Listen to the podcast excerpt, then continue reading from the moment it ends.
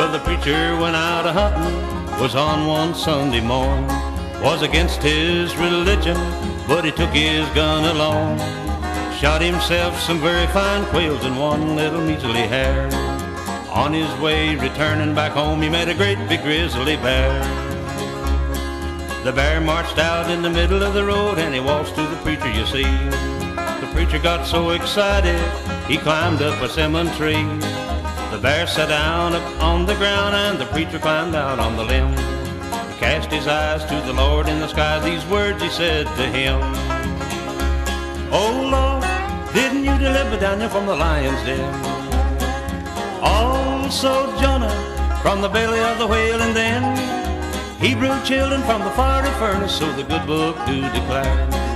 Lord, if you can't help me, for goodness sakes, don't you help that bear.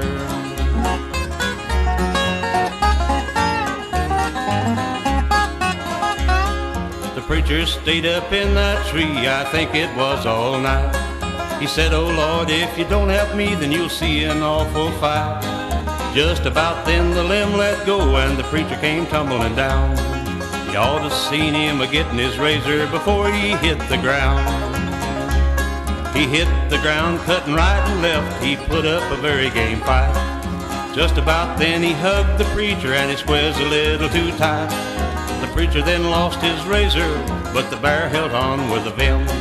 He cast his eyes to the Lord in the sky once more. He said to him, Oh Lord, didn't you deliver Daniel from the lion's den?